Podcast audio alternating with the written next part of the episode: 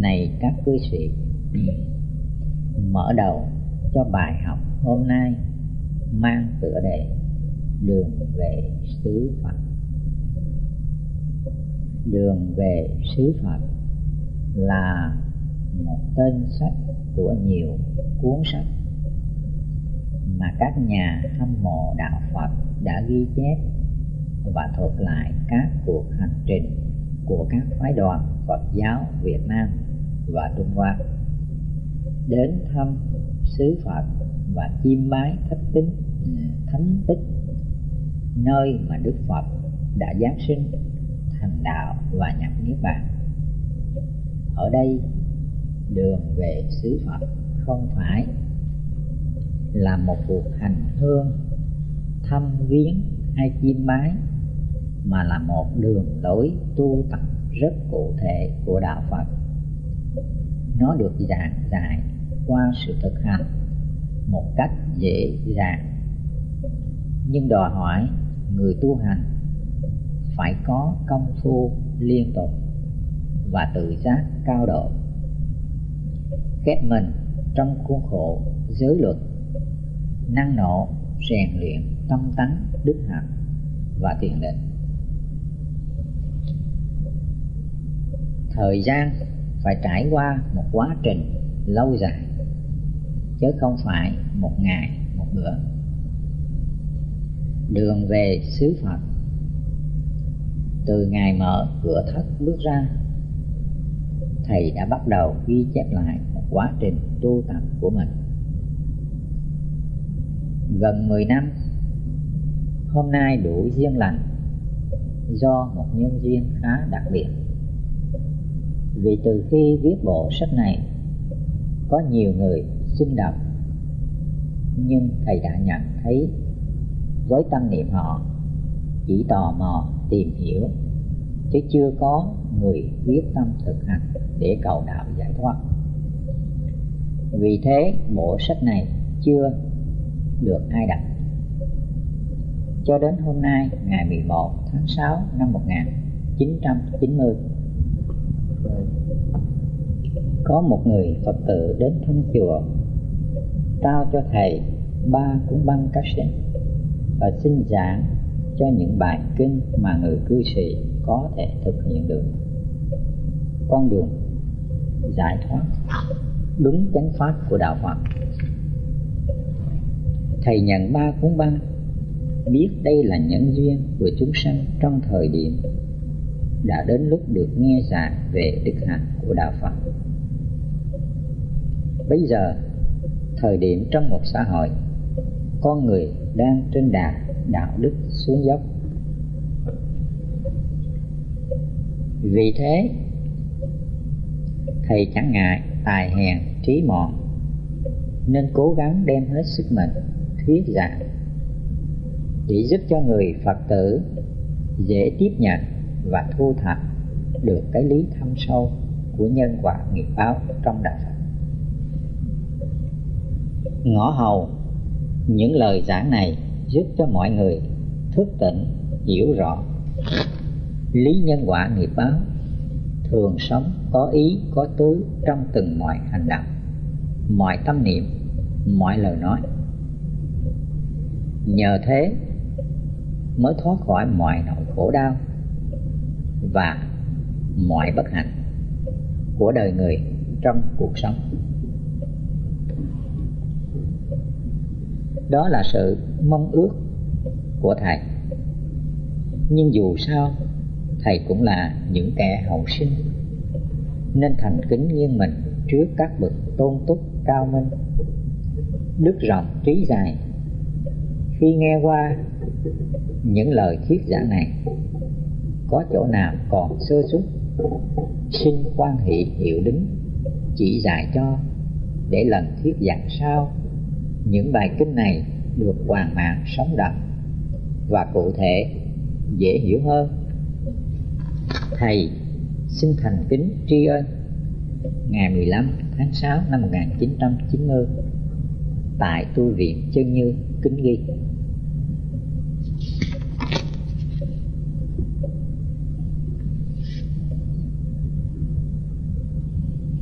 Mở đầu cho bài học.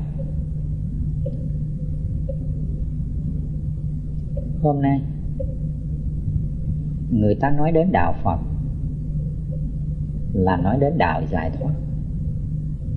Có mấy ai nghĩ đến đạo phật là một tôn giáo dạy con người đạo đức tuyệt vời? Hễ mỗi khi nói đến đạo đức, người ta nhớ đến nho giáo. Tam can ngũ thường, nhân, nghĩa lễ trí, tính, vân vân. Hiện nay hình ảnh của đạo phật và việc làm của nó hầu hết là việc cúng bái. Cầu an, cầu siêu, ma chay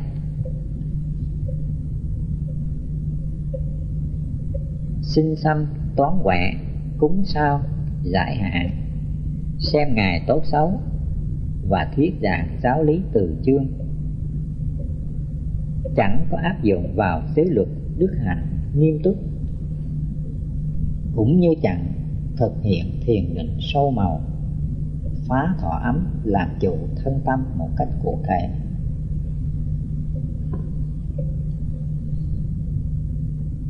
Người ta chỉ thuyết giảng như một lớp học từ cơ bản đến cao đẳng Phật học.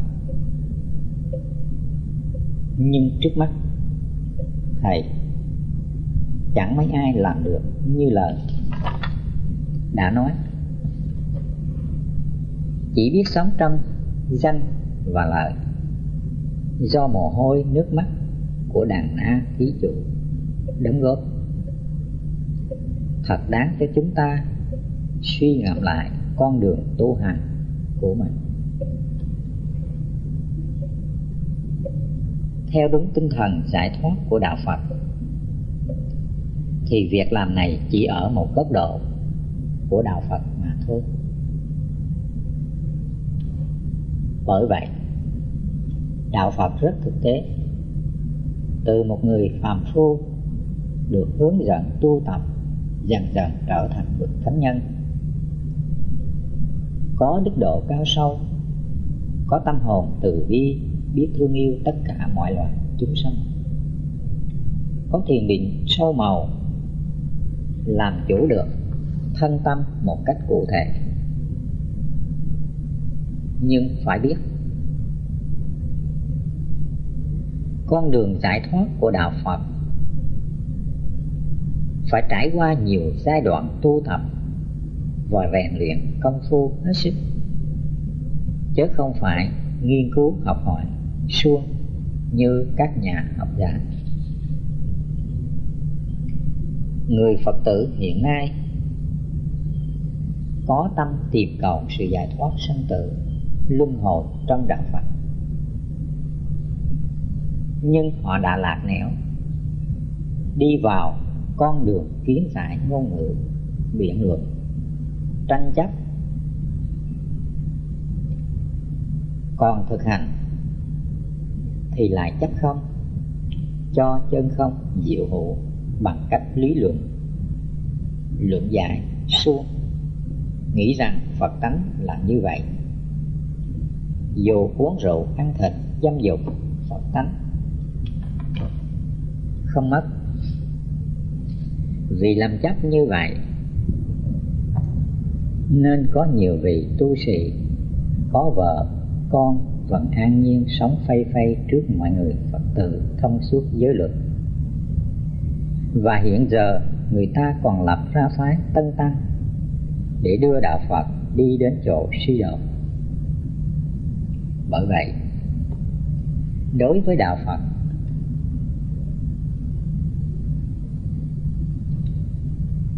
nếu ai muốn thực hành thực hành. Tu hành mà không có thiện tri thức để làm chỗ nương. Cứu từ chương học tập giáo lý.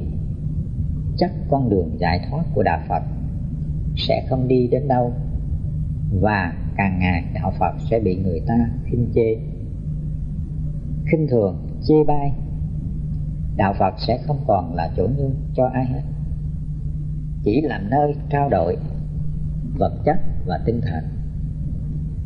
Lúc bây giờ, người ta chỉ còn xem đạo phật là một triết học suông để cho các nhà học giả sưu tầm và nghiên cứu.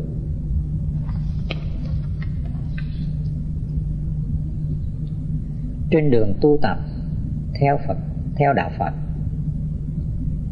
lại có một số người thực hiện sai lệch. Làm chấp tưởng thức là con đường tu thiền định. Nên tiếp tục thực hành, tạo ra một thế giới siêu hình. Mà hầu hết các tu sĩ trên thế giới đều thực hiện.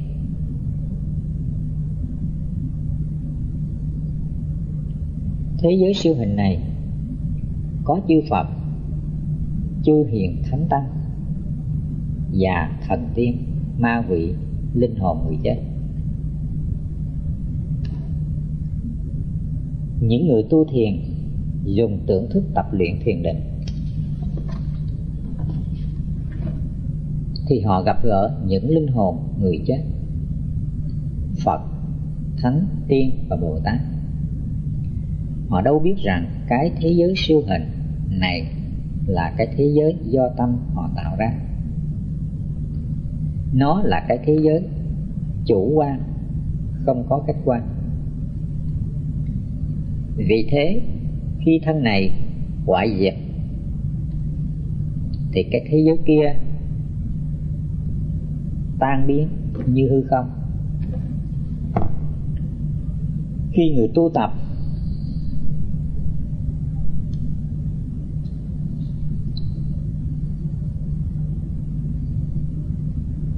mà đạt được cái thế giới này thì có những hành động thù diệu. Biết chuyện quá khứ vị lai, thường tập chư phật, chư bồ tát, được các ngài hướng dẫn, tu tập thiền định. Hầu hết các nhà tu thiền có công phu năng nộ khắp trên thế giới, đều được nghe thấy thế giới siêu hình này. Không những ngày nay mà ngày xưa, như các vị tổ sư thiền Trung Hoa. Còn phải rơi vào cảnh giới này, như ngài Thiên Thai Trí Khải Đại sư và ngài Hư Dân Hòa Thượng, vân vân.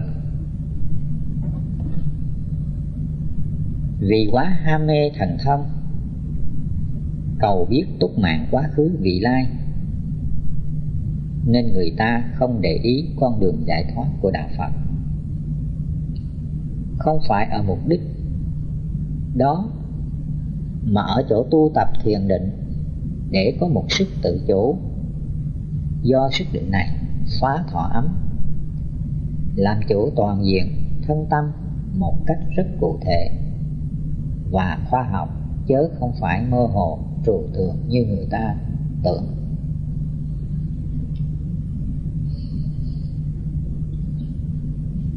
Có kẻ lại vọng cầu. Tu pháp môn đốn ngộ, cho mau rốt ráo. Nhưng kỳ thực họ chẳng biết lối vào. Cứ lanh quanh trên chữ nghĩa văn tự và chấp nhận kiến giải, cho là như vậy sẽ thực hiện được giải thoát. Nhưng cuối cùng họ là người làm giảm uy tín. Phật Pháp. Vì giới luật họ chẳng nghiêm túc Đức hạnh họ chẳng đầy đủ. Quay nghi tế hạnh họ chưa làm xong. Hành động cử chỉ ngôn ngữ Đều tỏ ra ngã mạn cống cao Hiu hiu thử đắc. Xem thế gian này chẳng có ai bằng mình. Thường dùng ngôn ngữ kích bác Người này, người kia hoặc pháp môn này, pháp môn nọ, tạo thành một phật giáo chia rẽ. Họ không biết khởi đầu sự tu như thế nào, nên thường chấp nhận cái vi diệu cao sâu thượng đẳng. Chê những pháp môn khác, thấp kém và cho những pháp môn ấy tầm thường. Bởi vậy, con đường đạo phật là con đường gần gũi, cụ thể với cuộc sống con người.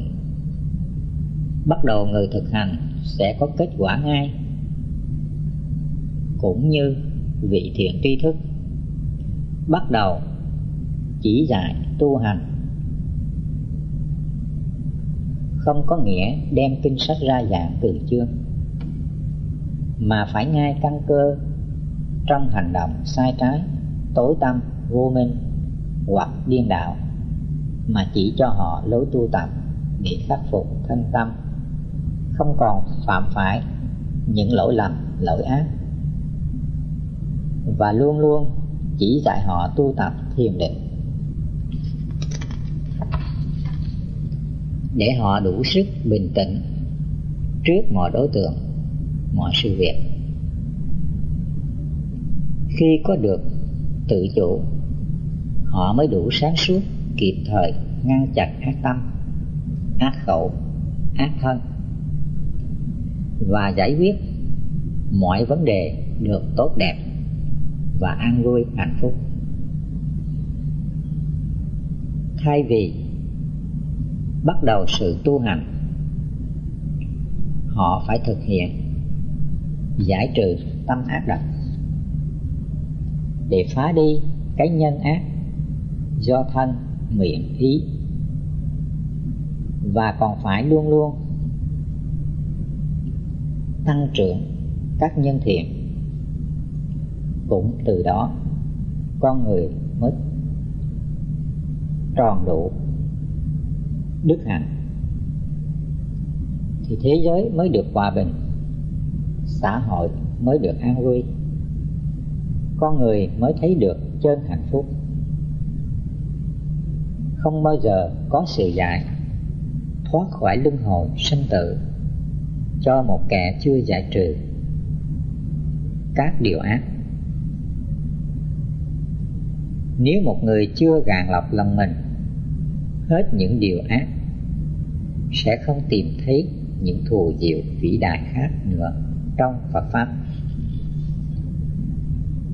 Sự giải trừ các điều ác khiến cho một người đi trong sanh tử luân hồi hết khổ đau và được hoàn cảnh thuận tiện để tiến tu thiền định.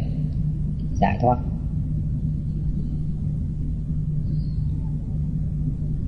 Họ không thể ngồi yên tọa thiền, tập định nếu quá thiếu phước hoặc bị những bức bách thống khổ của ngoại duyên quấy nhiễu.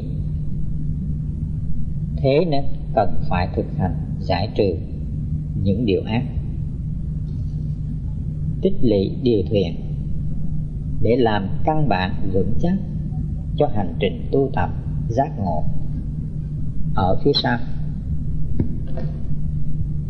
Thời nay, người ta dạy tu thiền dựa theo kinh điển chữ nghĩa của Phật giáo.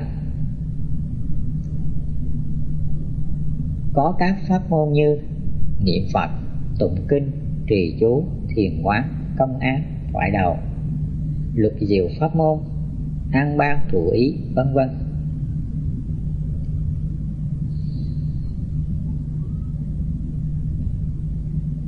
Nếu như các pháp môn này được các Phật tử tính tâm chấp nhận thực hành nhưng chẳng ai đạt được kết quả tốt phần nhiều lệch lạc. Từ pháp môn của Đức Phật biến thành tà giáo ngoại đạo, như niệm Phật chuyển pháp luân, niệm Phật xoa lưng thiền xuất hồn.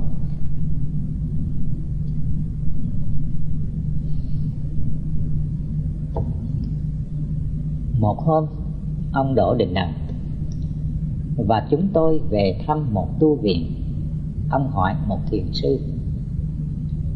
Một người cơm không đủ ăn, áo không đủ mặc, lại gặp mọi chướng duyên cản trở thì có cách nào tu thiền được? Thiền sư đáp, thì họ cứ tinh tấn làm chủ trong mọi lúc. Ông đỗ đình đầm cười, thiền như vậy tôi không chấp nhận theo thầy hiểu ý của ông. Đỗ đình đồng. Đó là một thứ thiền. Lý thuyết ngôn ngữ. Lầu đài tu tập, thiền định giải thoát, thân tâm ra khỏi bùn nhơ nước đậm, ô uế của thế gian. Không thể xây dựng trên bãi phù sa mềm yếu của ác nghiệp mà phải được xây dựng trên nền móng đá tảng vững chắc của thiện pháp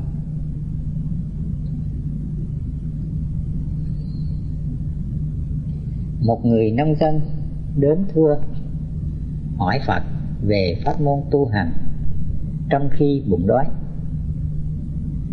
Đức Phật biết nên bảo Ngài A Nan đem cho ông thức ăn. Sau khi thọ thực xong, Đức Phật mới vì ông thuyết pháp. Đạo Phật thực tế như vậy.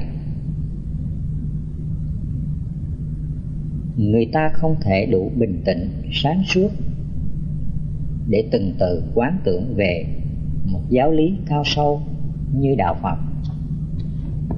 hoặc an ổn được trong khi ngồi nhiếp tâm công phu để đi sâu vào thiền định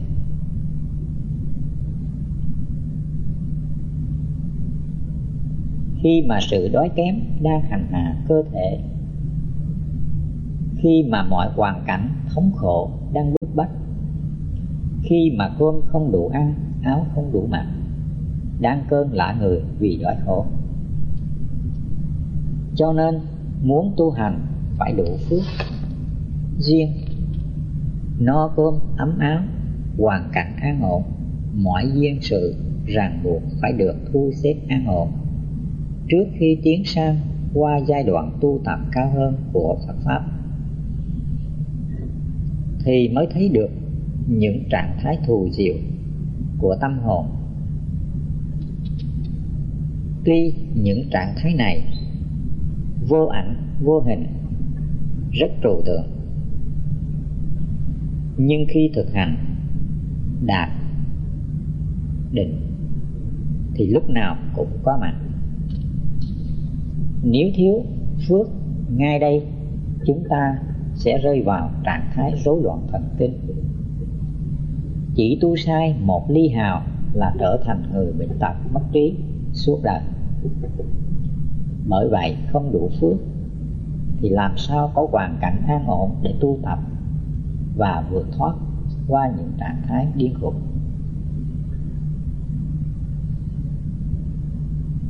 Tích lũy phước thiện chính là pháp môn màu nhiệm nhất, để đưa con người đến mọi sự sung mãn và hạnh phúc trong cuộc sống. Để xây dựng một xã hội lành mạnh bằng tình thương yêu nhau, ở đây mới có thể gọi lá lành đùm lá rách. Mọi người có ấm no, mọi người có hạnh phúc an vui, thì đây là con đường giải thoát ở đạm đầu của đạo Phật gọi là giới đức có giới đức mới đủ phước duyên tạo nên hoàn cảnh thuận tiện để tiến tu những giai đoạn sau của đạo Phật. Bởi vậy, trong cuộc sống hàng ngày, không phải chúng ta đi tìm cơm áo, ấm thân, hạnh phúc bằng cách chỉ biết làm quần quật trên đồng ruộng hay trong nhà máy hoặc trong văn phòng. Mà còn phải biết tích lũy việc thiện nghiệp thiện có tràn trề thì con người mới có lòng nhân ái. Biết thương yêu nhau, đùm bọc lẫn nhau. Tình người chân thật mới thấy xuất hiện bây giờ cây lúa mới chịu hạt nhà máy mới sản xuất sản phẩm tốt. Thiếu phước chỉ vì con người, thiếu lòng thương yêu nhau. Vì làm người chẳng thiện, nên thời tiết không tốt, khí hậu chẳng ôn hòa, đầm ruộng bị hạn hán hoặc ngập lụt, cây lúa bị úng thối, nhà máy bị hư sập sản xuất bị bế tắc. Thiếu phước, đời sống con người. Còn biết bao nguyên nhân xảy ra, tạo cảnh đau buồn, sầu khổ. Cũng chính vì lầm người gian ác tham lam, thiếu đạo đức, thiếu lòng thương yêu nhau. Chính tội phước đã đem lại sự trở ngại hay thuận tiện cho cuộc sống con người. Hạnh phúc hay khổ đau chính là do chúng ta. Vì không rõ lý nhân quả, nên khi gặp tai nạn, khổ ách hay bệnh tật, nan y, thì người ta đi đến chùa cầu khẩn, chư phật, chư bồ tát gia hộ cho thoát nạn. Sự thật không thể cầu khẩn van xin như vậy mà được. Đem một tảng đá, quăng xuống hồ nước. Tảng đá ấy chìm tận đáy hồ. Chúng ta bèn kêu gọi hàng trăm, hàng vạn người cùng rước các thầy cúng đến cầu khẩn, cúng bái, khiến cho tảng đá được nổi lên mặt nước. Điều này chắc không thể làm được. Cũng như một kẻ làm ác, phải thọ lấy sự khổ. Không ai cầu khẩn mà thoát khổ được, và cũng không ai cứu khổ được. Người làm việc thiện, lòng không mong cầu phước báo đến, nhưng phước báo vẫn đến. Tại sao vậy? Ví như những giọt dầu rơi trên mặt nước, cầu khẩn cho nó chìm xuống cũng chẳng được không cầu khẩn. Nó cũng nổi như vậy. Bởi vậy, tội suốt là do chính cá nhân mình. Đây là một định luật nhân quả rất công bằng và khách quan. Khi làm điều ác, chúng ta dù chung xuống biển hay bay lên trời và ở bất cứ nơi đâu cũng không thoát khỏi luật này thế nên chính họ. Họ đã tạo cho họ an vui, hạnh phúc. Mà cũng chính họ họ đã tạo cho họ khổ đau, bất hạnh. Không có ai cứu giúp họ được bằng chính họ. Hành vi ác sẽ đem đến sự đau khổ cho người đã tạo ra nó. Và ngược lại hành vi thiện sẽ đón chào chủ nó bằng kết quả hạnh phúc an vui, hiện tại và mai sau.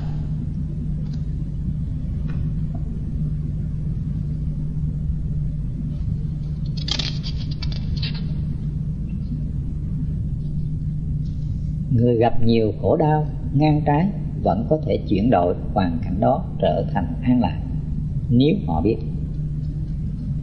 Bằng cách hàng ngày luôn tạo những điều thiện. Việc làm thiện này tuy nhỏ như lắp một vũng nước trên đường đi, nhặt một cây gai, một miếng miệng chai trên lộ tránh một đoàn kiến đang băng qua đường, nâng một cây gậy cho bà lão, dắt một em bé qua lộ khuyên một em bé đừng làm ác. An ủi một người đang khổ đau.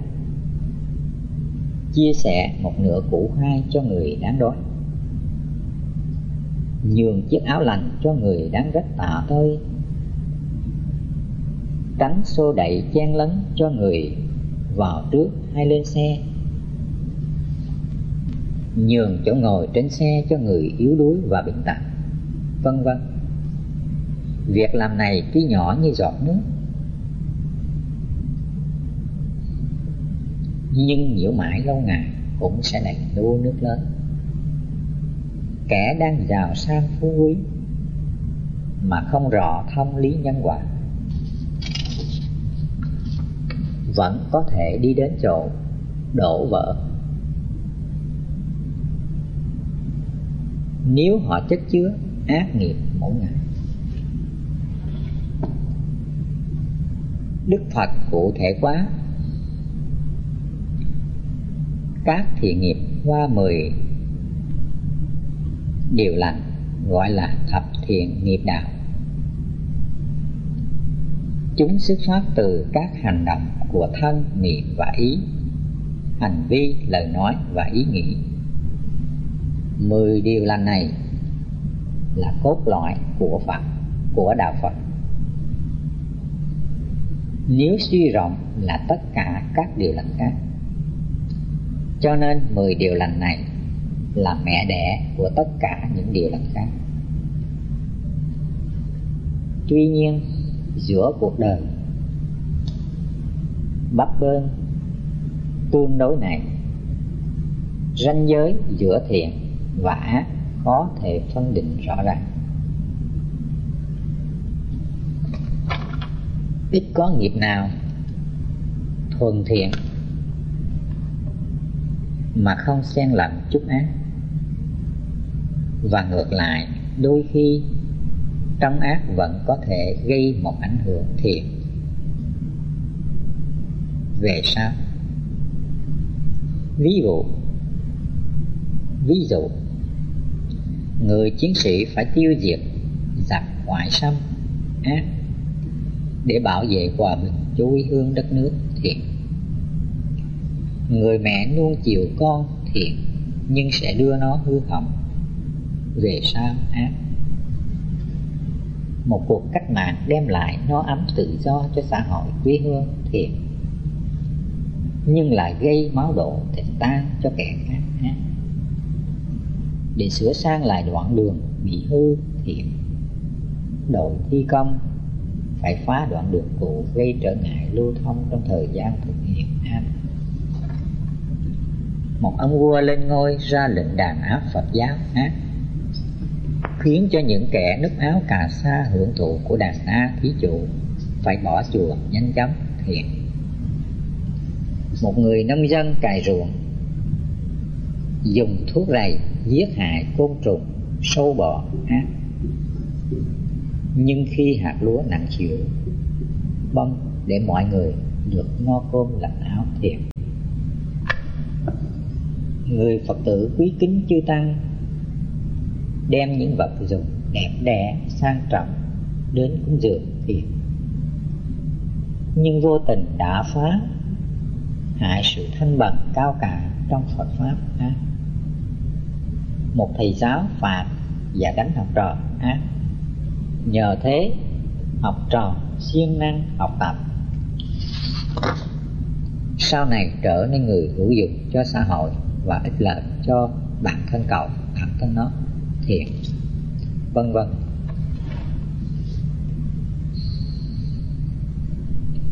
Vô số những trường hợp mà thiện và ác gắn chặt vào nhau, không thể tách liệt do đó chúng ta phải sáng suốt nhận định cả hai khía cạnh thiện và ác.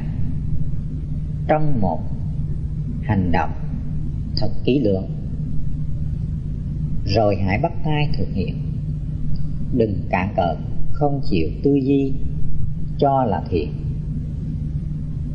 mà không để, không ngờ để ý cái ác lớn. Lao nằm sẵn ở phía sau. Thì đó là một tai họa.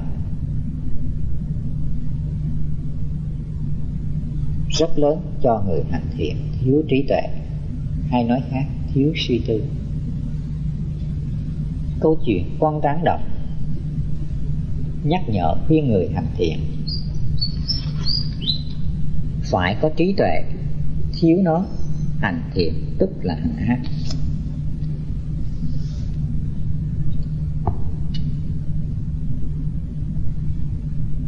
Một ngày nọ có một vị đạo sĩ băng qua cánh đồng. Lũ trẻ chăn bò thấy vậy liền ngăn. Thầy chớ đi qua cánh đồng này. Có con rắn độc thường cắn giết trâu bò. Vị đạo sĩ mặc lời ngăn cản của lũ trẻ vẫn tiếp tục đi và quả nhiên, ông ta gặp con rắn độc. Hiện ra, dương thẳng đầu, há mỏ, muốn cắn. Nhưng con rắn không thể chịu nổi. Cái nhìn đầy từ bi, nghiêm nghị và xót thương, bao dung của đạo sĩ. Nó liền nằm đẹp xuống. Vị đạo sĩ liền vỗ về. Này rắn con đường giải thoát không phải con đường cắn hại gây chết chóc, làm đau khổ cho người, cho vật. Vì sự sống của con mà con cắn hại làm mất sự sống của người khác và khác. Thì sự sống của con sẽ ngắn ngủi và thọ lấy nhiều đau khổ. Chính đem sự sống về con là đem sự chết đến với con. Đem sự sống cho muôn loài là đem sự sống cho chính con. Vì con đường tương sanh với những gì con cắn hại, con cắn hại con làm sao giải thoát? Này rằng đừng bao giờ căng thẳng nữa. Nói xong vị đạo sĩ ra đi. Từ đó con rắn trở nên từ bi chẳng còn cắn hại ai lũ trẻ một đồng lúc đầu còn đứng xa nhìn nó, sau ăn quen tiến lại gần. Trước còn ném đá dò hơi. Sao nắm đuôi, rắn mà vút lên trời. Cho đến một hôm, rắn gần chết. Rắn bất tỉnh. Hàng giờ mới lai tỉnh bò về hang. Từ đó, chỉ dám đi ăn lúc ban khuya. Ngày một vỏ vàng tiều tụy. Rồi một hôm vị đạo sĩ trở về cánh đồng, thăm rắn gọi mãi mới thấy rắn mệt nhọc, lết ra gọi hang hỏi rắn, hãy nói cho thầy nghe công quả tu luyện của con. Lại thầy, nhờ thầy khai thị cho con. Nay con đã đến gần việc thiện chẳng còn thắng hại một ai sao hình thể con tiều tụy như thế này? Bạch thầy, nhờ thầy khai thị, con đã yên lặng chịu đựng. Sự tinh nghịch của lũ mục đập mà không hề cắn cản này rắn, thực không còn gì dại dột cho bằng. Rắn yên lặng cho kẻ khác hành thân xác con. Này rắn, con không nên cắn hại ai, hung dữ với ai, nhưng phải biết dọa, rống, lên làm cho kẻ nào muốn giết hại con phải khiếp sợ. Phải tự vệ trước sự dữ nhưng không lấy sự dữ trả lời sự dữ không lấy quán thù trả lại quán thù. Khi một hành động có chung cả thiện và ác thì kết quả sẽ xuất hiện cả khổ và vui. Thế nên chúng ta phải phân tích ý nghĩ thiện ác, thật thấu đáo sao cho cái thiện. Phải nhiều hơn gấp bội cái ác trong một hành động. Và như vậy, niềm vui sẽ đông đầy và nỗi khổ sẽ lưng vơi ở hiện tại và mãi sau nhân thiện đem đến quả vui, và nhân ác đem đến quả khổ. Quả vui quả vui khổ này được hiểu trên hai ý nghĩa xa và gần như sau.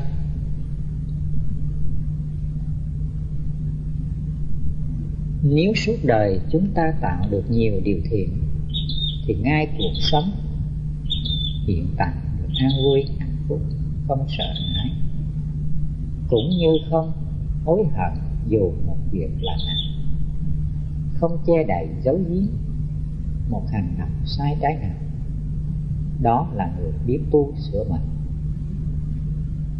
Sống hồn nhiên, bộc trực, thanh thoảng, đối với luật pháp xã hội, không lo ngại tránh né. Tiếng tốt đồn xa, vang dậy, đối diện đối diện với cuộc đời tâm tỏa sáng, những niềm vui trong sạch. Vĩ lai, về sau, ngay trong đời này, hay những đời kế tiếp, chúng ta luôn luôn ở vào những hoàn cảnh sung sướng, thuận tiện, giàu sang, uy quyền, mong cầu, điều chi cũng được như ý. Được nhiều người kính phục, thương yêu và vân phục ngược lại, nếu chúng ta đã tạo quá nhiều điều ác, thì cuộc sống hiện tại là sự che phủ của bất an. Tâm hồn hối hận, sợ hãi và tránh né hổ thẹn và tuổi thân. Lúc nào trong đầu óc cũng chất đầy sự lo sợ sợ sợ còn về vị lai, chúng ta luôn luôn sống trong sự hiện diện, những hoàn cảnh đau buồn, ngang trái, bệnh hoạn, tai họa, nghèo nàn, hèn kém.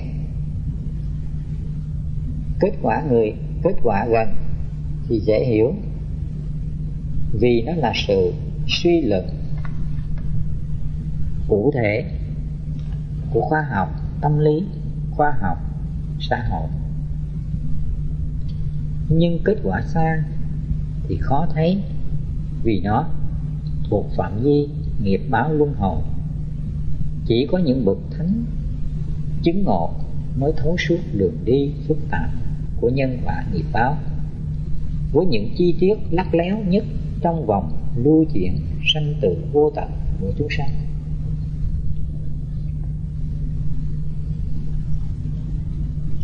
Một hôm có một người phật tử giàu có đến xin thầy dạy pháp môn tu thiện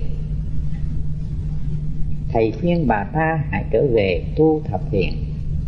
Một thời gian rồi thầy sẽ chỉ tiếp những phương pháp tọa thiền tập định. Sau khi bà ta ra về, một thiền sinh cho tu viện đến hỏi thầy. Bạch thầy, vì sao bà ta đã giàu có đầy đủ tiện nghi. Xe hơi, nhà lầu. Mà thầy còn dạy tu thập thiện thầy đáp, sự giàu có của bà ta chỉ mới xuất phát từ tâm, niệm hành vi bố thí. Còn những việc làm thiện khác như không nói dối, không tà dâm, không sát sanh, không ác khẩu không ly gián không sân hận, vân vân. Thì bà ta chưa tròn đủ bà phải dọn mình sạch sẽ trong các phát thiện, rồi mới có thể bước những bước cao xa hơn. Thập thiện chưa thuần thục thì tu thiền không tiến bộ, mà còn rơi vào thiền tạng. Thật vậy, đối với thầy ngũ giới thập thiện là nền tảng vững chắc cho sự tu thiền sau này. Người ta không xét nét giữ mình trong ngũ giới thập thiện thì làm sao có đủ duyên lành, có hoàn cảnh thuận tiện để tiến tu? Để nhiếp tâm thật vậy, một người cơm không đủ ăn, áo không đủ mặc, bị mọi chướng duyên bức bách, thì làm sao có thể tu thiền được?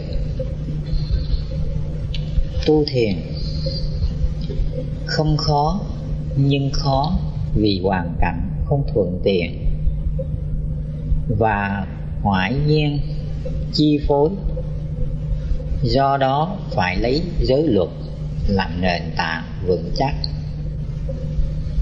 Bởi vậy, trong kinh giới có dạy, đức hạnh là chiếc thuyền qua nước phật. Đức hạnh không có thì phước cũng không có, thì lòng người không yên, như thiền đụng bờ kia có đến. Đức hạnh là thuốc hay thường chữa lành bệnh khổ của chúng sanh. Người không đức hạnh thì người ấy ắt hư thân mất nết. Mọi người trong gia đình thiếu đức hạnh thì gia đình ấy ắt lộn xộn không yên.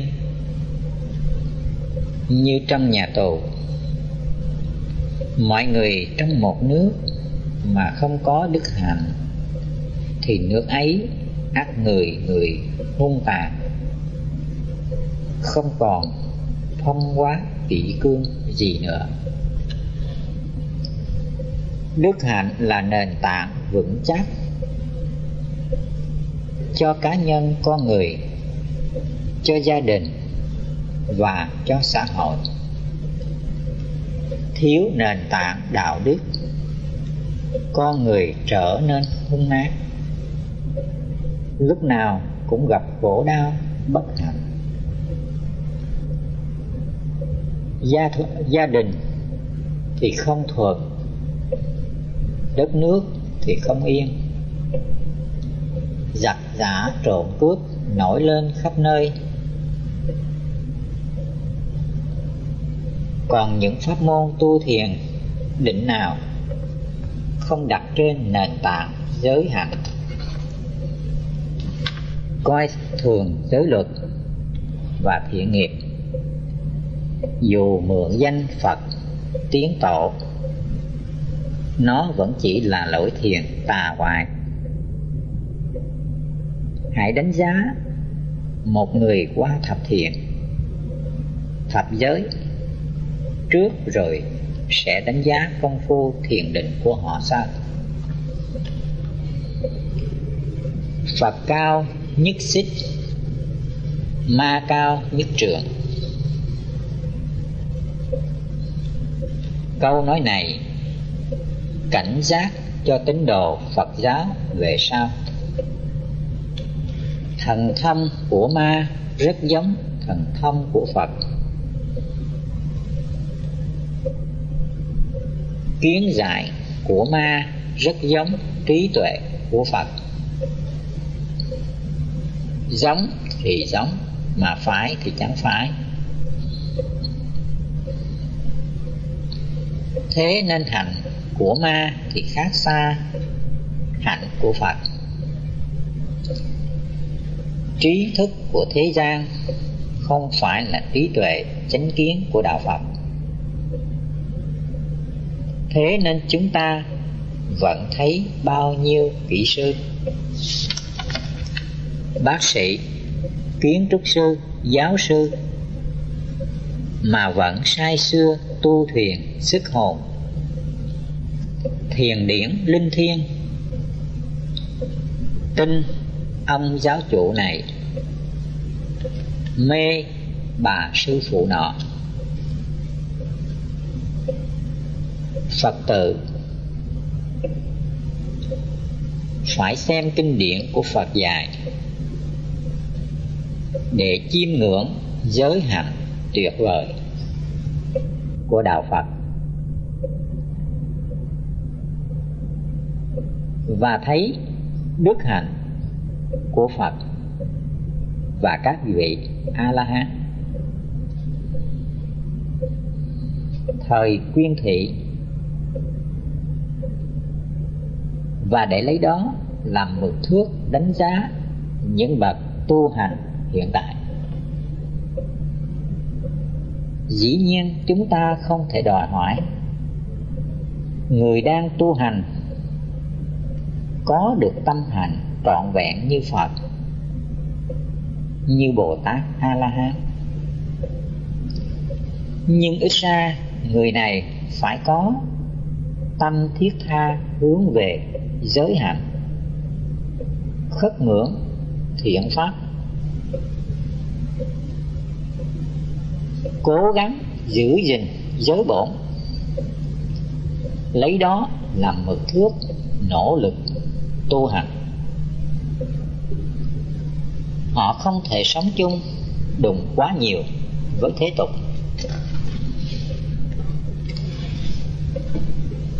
Không thể lộ rõ bản chất tham sân quá thô. Không thể thiên về hình thức tế lệ quá đáng và cũng không nên mù quáng tu tập thiền tạng sau khi đức phật nhập diệt, một cư sĩ hỏi tôn giả a nan bạch tôn giả, trước khi nhập diệt, đức thế tôn có giao quyền trưởng giáo lại cho một vị nào chăng? Tôn giả a nan đáp này, cư sĩ. Thế tôn không giao lại quyền trưởng giáo cho một ai hết. Chỉ để lại giáo pháp và giới luật làm chỗ nương tựa cho người sau.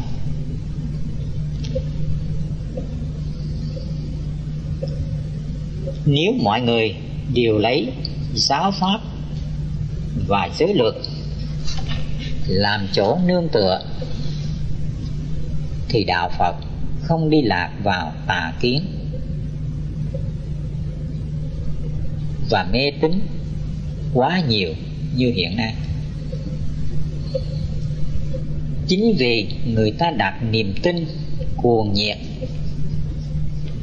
nơi một vị tổ sư nào đó mà quên đi giới luật và giáo pháp của Phật. Nên đạo Phật bị phân hóa và biến thái dần dần. Cho đến hôm nay thì dường như hình ảnh chân chính bình dị, thanh bần của đạo Phật thuở ban đầu. Khó thể tìm thấy nữa. Trên đường tu hành, theo đạo Phật,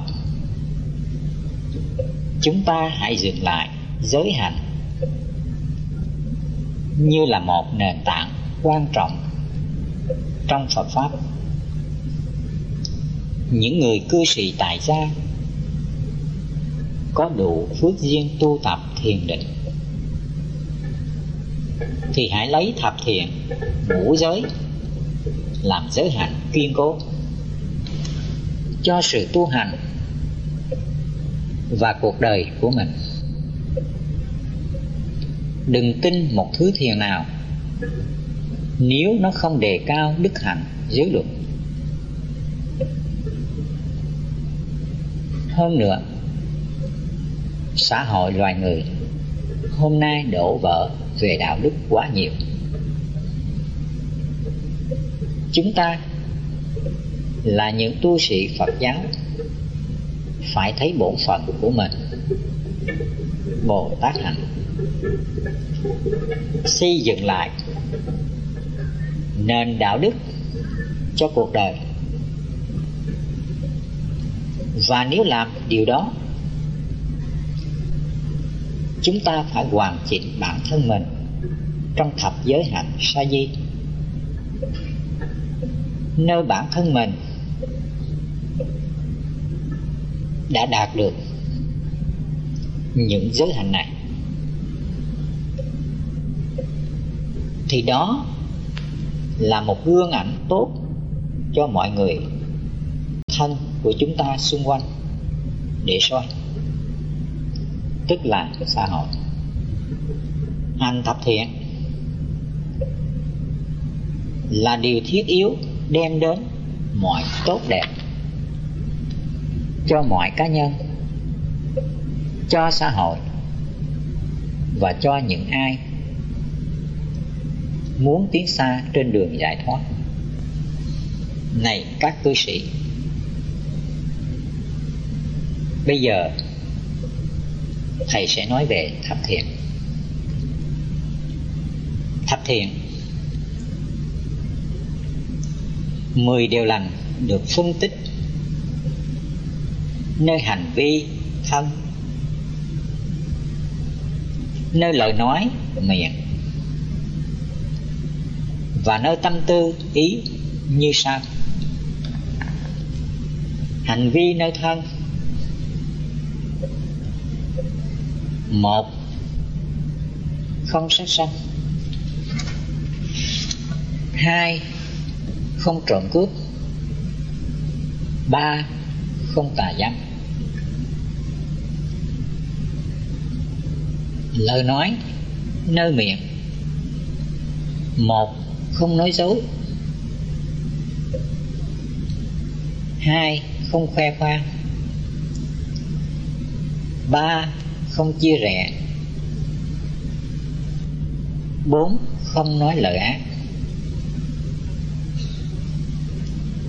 Tác ý, nơi ý nghĩ.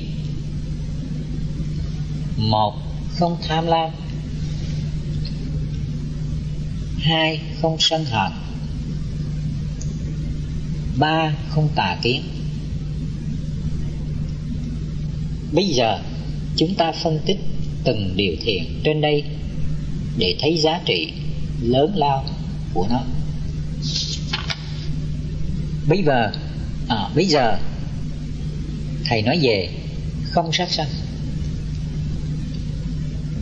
Làm con người không ai không biết sợ đau khổ bệnh tật và chết chóc. Đó là nội, khoác khoải lo âu trong lòng người. Đó cũng là một sự trọng đại nhất của đời người. Thường sống trong sự đau khổ, bệnh tật và chết chóc. Nên con người đặt ra nhiều câu hỏi về con người. Câu hỏi thứ nhất, con người sinh ra làm chi để chịu bao nhiêu thứ khổ? Không thể đếm hết được. Rồi một ngày nào đó phải chết. Chết trong đau khổ. Ít ai tránh khỏi sự đau khổ dài dọ của cơ thể trong giờ phút lâm chung. Từ xưa đến nay, không ai tránh khỏi cái chết. Câu hỏi thứ hai. Tất cả những sự đau khổ của thế gian có phải do tạo hóa sắp đặt bắt buộc con người phải chịu như vậy chứ? Câu hỏi thứ ba.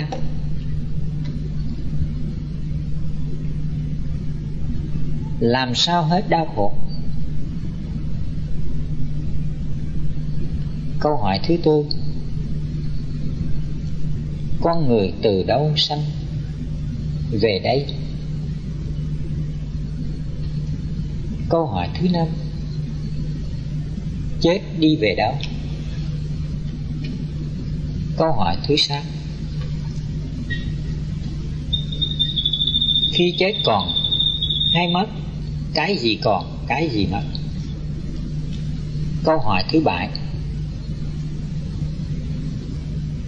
Có phải chăng con người còn có một linh hồn chăng? Câu hỏi thứ tám. phải chăng? Chết là mất hết.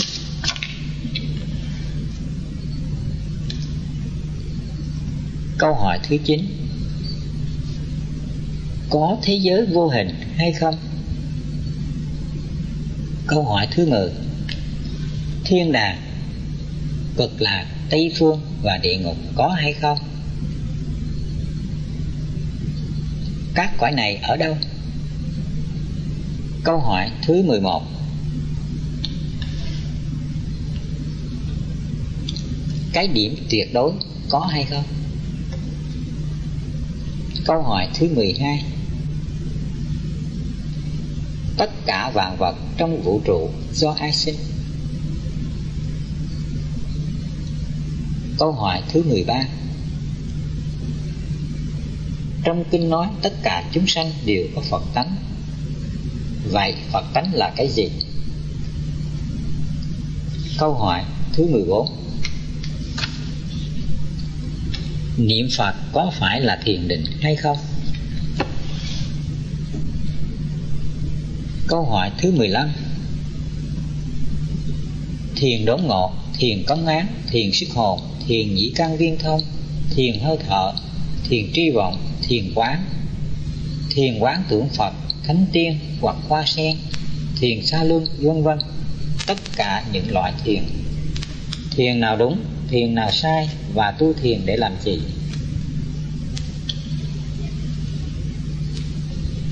Câu hỏi thứ 16 Tu thiền sẽ làm Phật phải chăng?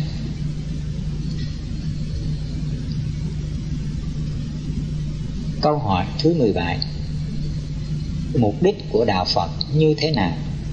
Có phải Đạo Phật dạy con người trốn khổ hay không? Câu hỏi thứ 18 Có phải ăn chay, niệm Phật, gõ mò, tụng kinh, trì chú, thiền định khi chết Được Phật rước về cực lạc hay được nhập Niết Bàn? Câu hỏi thứ 19 Niết Bàn là gì? Câu hỏi thứ 20 Tại sao Kinh nói kiến tánh thành Phật khỏi phải tu hành gì hết có đúng chăng? Này các cư sĩ. Bao nhiêu câu hỏi này? Có những câu hỏi chưa phải lúc hỏi. Nhưng Thầy cũng sẽ quan hệ lần lượt trả lời tất cả. Ở đây Thầy sẽ trả lời những câu hỏi cần thiết Và lợi ích thiết thực cho sự tu hành của các con. Còn những câu hỏi nào để tìm hiểu chơi, thì tùy duyên mà thầy sẽ giảng nói sao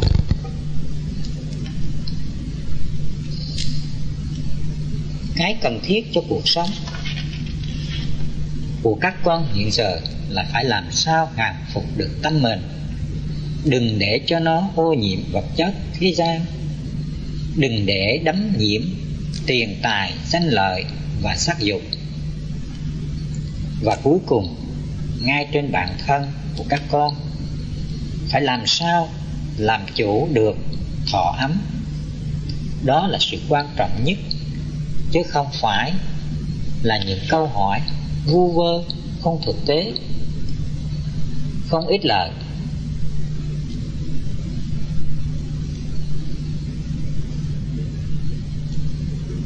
Hỏi để hiểu chơi, để thỏa thích tò mò.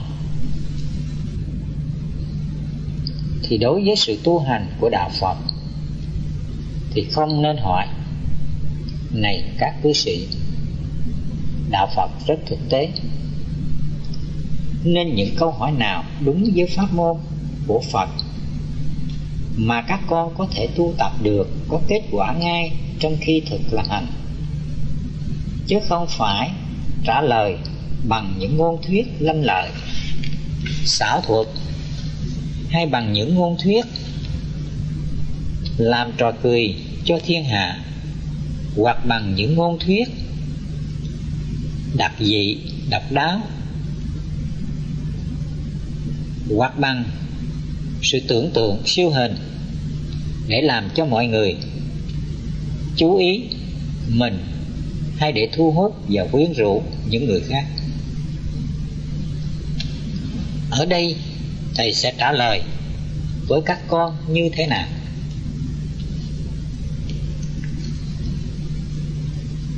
Có một sự trung thực phật pháp, cụ thể, dễ tiếp nhận, dễ thực hành của pháp môn đó. Khi nghe xong, các cư sĩ sẽ nhận được ngay mà thực hành rất dễ dàng như dắt một em bé qua đường, lượm một miếng miễn chai trên lộ nâng một cây gậy cho bà lão. Đó là những việc tu hành cụ thể mà ai ai cũng có thể làm được. Phật pháp dạy chúng ta tu hành, làm lợi ích cho mọi người, cho xã hội, cho mình.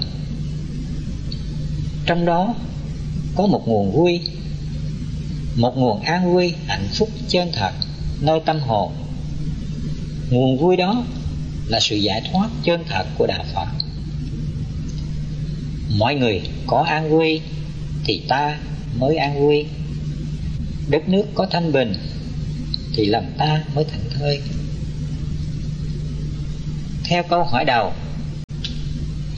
con người sinh ra làm chi để chịu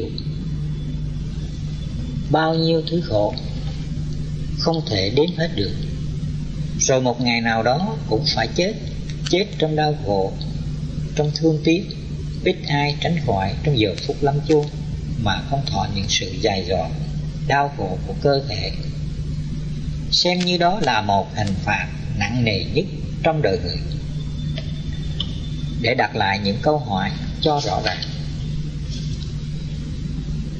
do duyên gì con người sinh ra? Do duyên gì con người thọ khổ? Do duyên gì con người phải chết? Để trả lời câu hỏi thứ nhất trong câu hỏi đầu. Do duyên gì con người sinh ra? Câu hỏi này chia làm hai phần chính ác và thiện nếu giảng rộng ra thì rất nhiều, nghĩa tổ trung không hoài ác thiện một phần thứ nhất,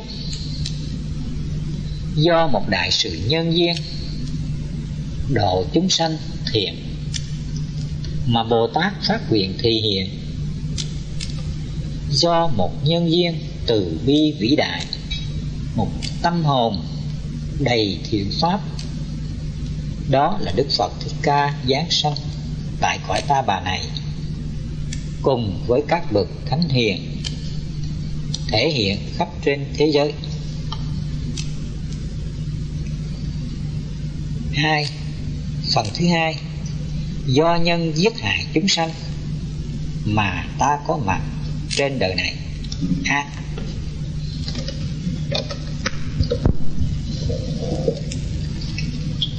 Tất cả chúng sanh đều có một chung bản năng là ham sống sợ chết ngay cả người nghèo khổ nhất trong đời này cũng vẫn làm lụng cực nhọc để sống qua từng ngày vất vả, gian lao. như ông lão tiều phu trong ngụ ngôn la phong tan xưa có một ông lão tiều phu quá già yếu, lưng cồn, gần sát đất. Ông chẳng có con cái chi hết. Hàng ngày lên rừng, đốn củi đem ra chợ đậu gạo. Một hôm ông vào rừng, đốn củi, làm một bón thật to, rồi vác về nhà. Trên đường về, ông dừng lại nhiều lần để nghỉ mệt mỗi lần dừng bước, ông thở một cách mệt nhọc. Cả người ông rung lên. Và đầu ông chán ván. Ông mới than thân, phải chi mình chết cho rồi. Chết là khỏe chứ thân Tàn này biết mấy sống làm chi cho khổ quá như vậy? Ông còn đang than thở. Cầu mong cho chết. Thì ngay lúc đó tử thần hiện ra bảo ông. Ông muốn chết thật à? Dễ lắm, tôi sẽ đưa cái vòng hái này vào cổ ông, tức khắc ông sẽ chết liền. Ông lão xanh mặt sợ hãi lật đật quỳ xuống lại tử thần. Kính lại ngài, xin ngài cho con sống dù cực khổ gian lao đến đâu, con cũng chịu được. Con không hề dám thở than nữa. Bởi thế, một kẻ quyên sinh tự tử cũng là một kẻ muốn sống mãnh liệt. Họ tự tử để trốn tránh một cuộc sống quá đau đớn hiện tại. Khi mà lòng mong muốn một cuộc sống êm đềm, hạnh phúc mà không còn tìm thấy nữa. Cái chết của chúng sanh, ngoài sự đau đớn rã rời nơi cơ thể, còn có nghĩa là phải vĩnh biệt trần gian với bao nhiêu người thân thương, quý mến. Ham sống là một bản năng mãnh liệt và chết chóc là một nỗi cực khổ. Ghê gớm của chúng sanh. Thế nên, sát hại chúng sanh là một điều ngăn cấm thứ nhất trong giới luật của đạo Phật. Vì Đức Phật biết rõ sự giết hại chúng sanh là một điều không may mắn. Không an lạc và không hạnh phúc cho kẻ giết hại. Và chính nó là nguồn gốc tạo ra thân này. Nhân giết hại chúng sanh là nhân tạo ra thân mạng mình nói một cách khác, chúng ta có thân, đó là quả của hành động giết hại chúng sanh và cũng vì thế, khi có thân, phải thọ lấy nhiều thứ khổ đau, không thể đếm hết được. Không giết hại chúng sanh là một giới cấm rất quan trọng của đạo Phật. Đó là một điều răng cấm khiến cho chúng sanh thoát khỏi thân phàm phu ô trượt và không còn lưu chuyện sanh tử luân hồi nữa. Bởi vì giết hại chúng sanh là một cái tội cực ác.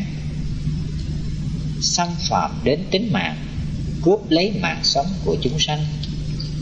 Nên con người không thể nào thoát khỏi sự sanh tử. Nhân đảng mạng chúng sanh, thì quả phải thọ lấy sự tử vong. Bởi vậy, cướp lấy mạng sống của chúng sanh, dù là loại côn trùng nhỏ nhất nhất như kiến trùng dế, mạc rận rệp, chí, vân vân. Chính là tạo.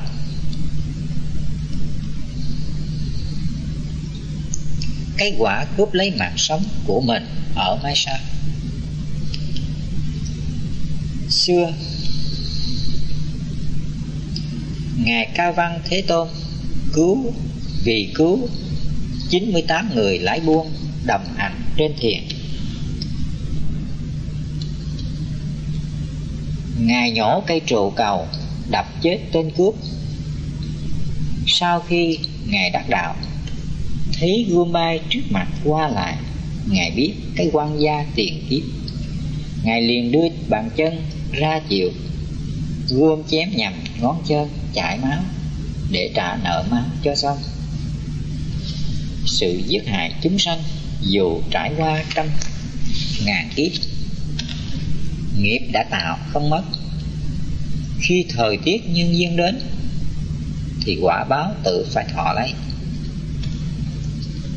Theo lời đức phật trong kinh giáo, thì sự sinh ra con người và vạn vật cũng như chư thiên đều do nhiều nguyên nhân kết hợp. Nhưng nguyên nhân chính là đảng mạng chúng sanh.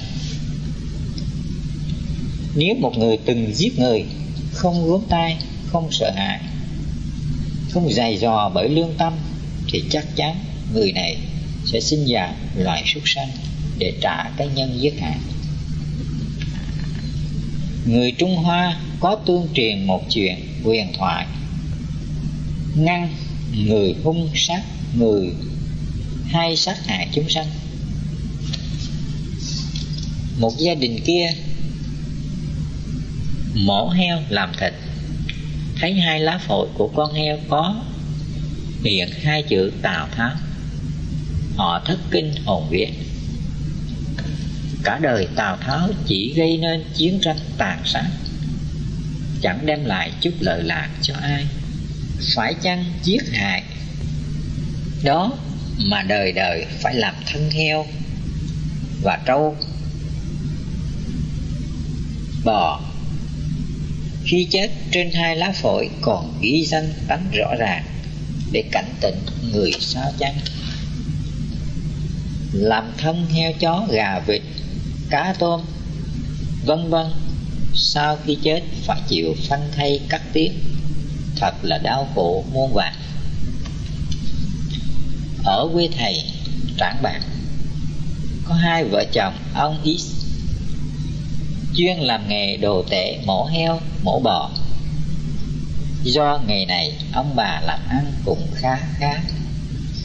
Nhưng có điều, con cái thường hay đau ốm, không lúc nào chấm dứt bệnh tật. Hễ người này mạnh thì tới người kia đau.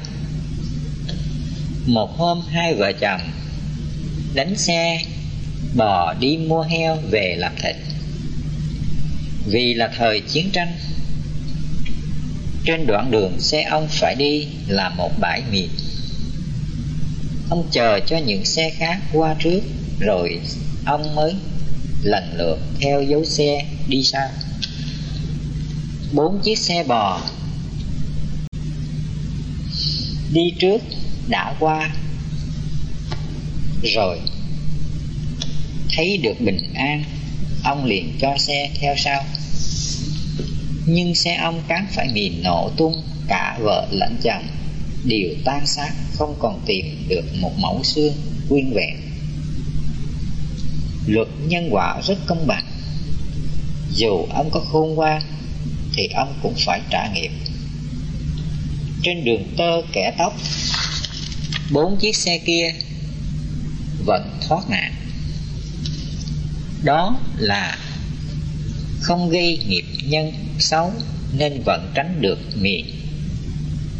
chúng ta không phải bằng tâm tránh đạn né bom, cầu mong an vui hạnh phúc mà được. Chỉ nên bận tâm lo tránh tội ác. Chính tội ác mới chiêu cảm sanh tử, mới chiêu cảm thọ thân sao mới chiêu cảm hầm trong bom đạn, khói lửa. Quả quạt thủy tai, hoặc tai nạn này, tai nạn khác, đến với chúng ta mà thôi. Để trả lời câu hỏi thứ hai trong câu hỏi đạo do duyên gì con người thọ khổ? Này các phật tử, các con phải biết. Do hành động ác của thân, miệng và ý. Nên các con phải thọ khổ. Vì thế, các con phải cẩn thận, tức là phải có ý, có tứ từng hành động.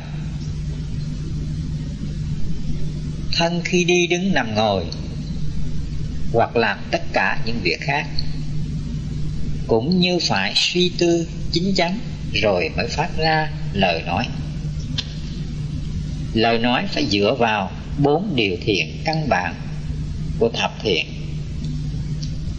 Không nên phát ngôn bừa bãi mà tạo ra nhiều thứ khổ, còn quy đến tính mạng.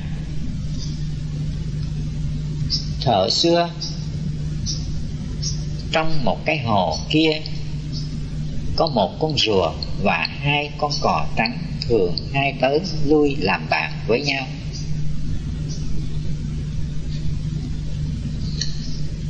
Năm ấy trời làm đại hạn. Suốt một năm trời rầm rã, nhưng không có một cơn mưa nào cả. Nước ở trong hồ cứ cạn dần vì sự thiêu đốt gây gắt của mặt trời. Cỏ lát trong hồ cũng vàng úa tàn tạ có thể nước nóng như một chảo nước sôi. Vì thế, loài thủy tộc chết lần chết hồi. Ở trong tình trạng đó, chàng rùa ta ngồi đứng, không yên. Và trong đầu óc luôn luôn suy nghĩ một phương kế thoát thân khỏi cái địa ngục nóng này. Thì may mắn thay. Trong lúc ấy, có hai vợ chồng, cò đến chơi. Thấy lộ dáng chịu nào của chàng rùa, hai vợ chồng cò ân cần hỏi thăm. Chắc có chuyện gì buồn chăng mà trong bác có dáng lo nghĩ thế? Rùa rầu rầu đáp hai, bác ơi. Tôi đang gặp phải đại nạn. Phen này chắc chết mà không còn gặp một à, gặp hai bác nữa. Chàng cò chẳng lời. Chúng ta là bạn thân thiết với nhau, sung sướng cùng chia, thì hoạn nạn cùng chịu. Vậy bác hãy cho chúng tôi biết nguyên nhân nào làm bác phiền muộn. Hòa mai chúng tôi có thể tìm phương giải quyết và giúp đỡ bác chăng? Chứ chưa chi mà bác đã than van thất vọng như vậy. Rùa trả lời với một giọng lâm ly thống thiết không biết hai bác làm ăn thế nào. Chứ tôi, hai hôm nay, chưa có lót dạ nửa con tép chứ đừng nói tôm cá. Vì chúng đã chết sạch hết. Hồ nước thì cạn dần thế này. Trước sau thế nào? Cũng không thoát khỏi bàn tay độc ác của lũ mục đồng cách đây năm năm, tôi đã bị chúng bắt một lần. Mai nhờ một bà già mua đem về chùa phóng sanh, nên mới sống sót đến ngày hôm nay. Vì thế mỗi lần nghĩ đến tai nạn, chết chóc, tôi bắt rùng mình. Trong lúc chàng cò, đang ra dáng suy nghĩ, thì chỉ còn thương hại hoại sao bác không đi ở nơi khác một phen xem xa, xem thế nào? Bác thử nghĩ, xưa nay tôi có từng đi đâu? Đường xa thì xa xôi, nguy hiểm. Mà sự đi lại của tôi quá chậm chạp, nên tôi nghĩ thà chết nơi chôn nhau cắt rúng còn hơn. Bỗng chàng cò, ngóng cổ, nói lớn. Lên với một niềm hy vọng. Thôi, bác khỏi lo. Cách đây mười dặm, có một cái hồ sen không khi nào cả mặc dù là lúc trời hạn hán, chúng tôi sẽ đem bác đến đấy trước là giải quyết sinh kế mà sao nữa được gần gũi nhau trong lúc tối lửa tắt đèn. Nhưng chàng rùa vẫn lo ngại, nói vẻ thất vọng. Trời ơi, mười dặm, một dặm mà tôi đã đi.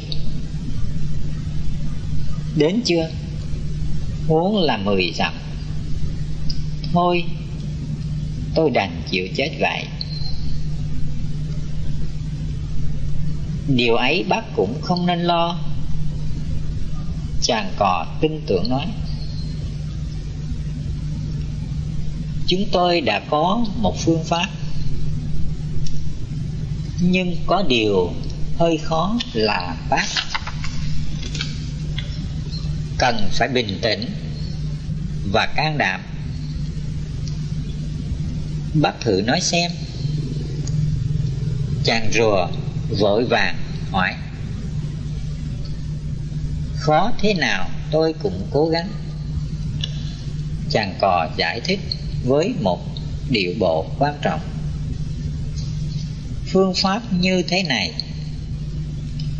Hai vợ chồng tôi tha một cái cây, mỗi người một đầu còn bác thì ngậm ngay chặn rửa. chúng tôi sẽ tha bác đến cái hồ kia. Nhưng có một điều tối quan trọng và nguy hiểm. Bác nên nhớ, trong lúc chúng tôi bay, bác phải ngậm chặt vào cây và không được nói năng hỏi han gì cả.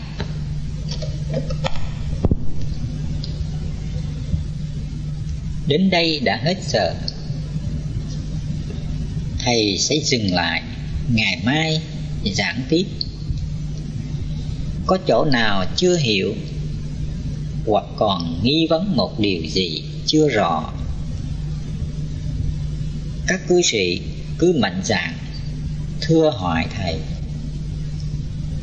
Thầy sẽ vui lòng giải thích để các cư sĩ thấu suốt đường lối tu tập của đạo phật.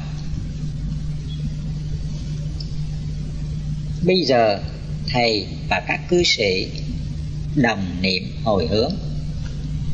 Nguyện đem công ờ, đức này hồi hướng cho tất cả pháp giới và chúng sanh đều được thành phật đạo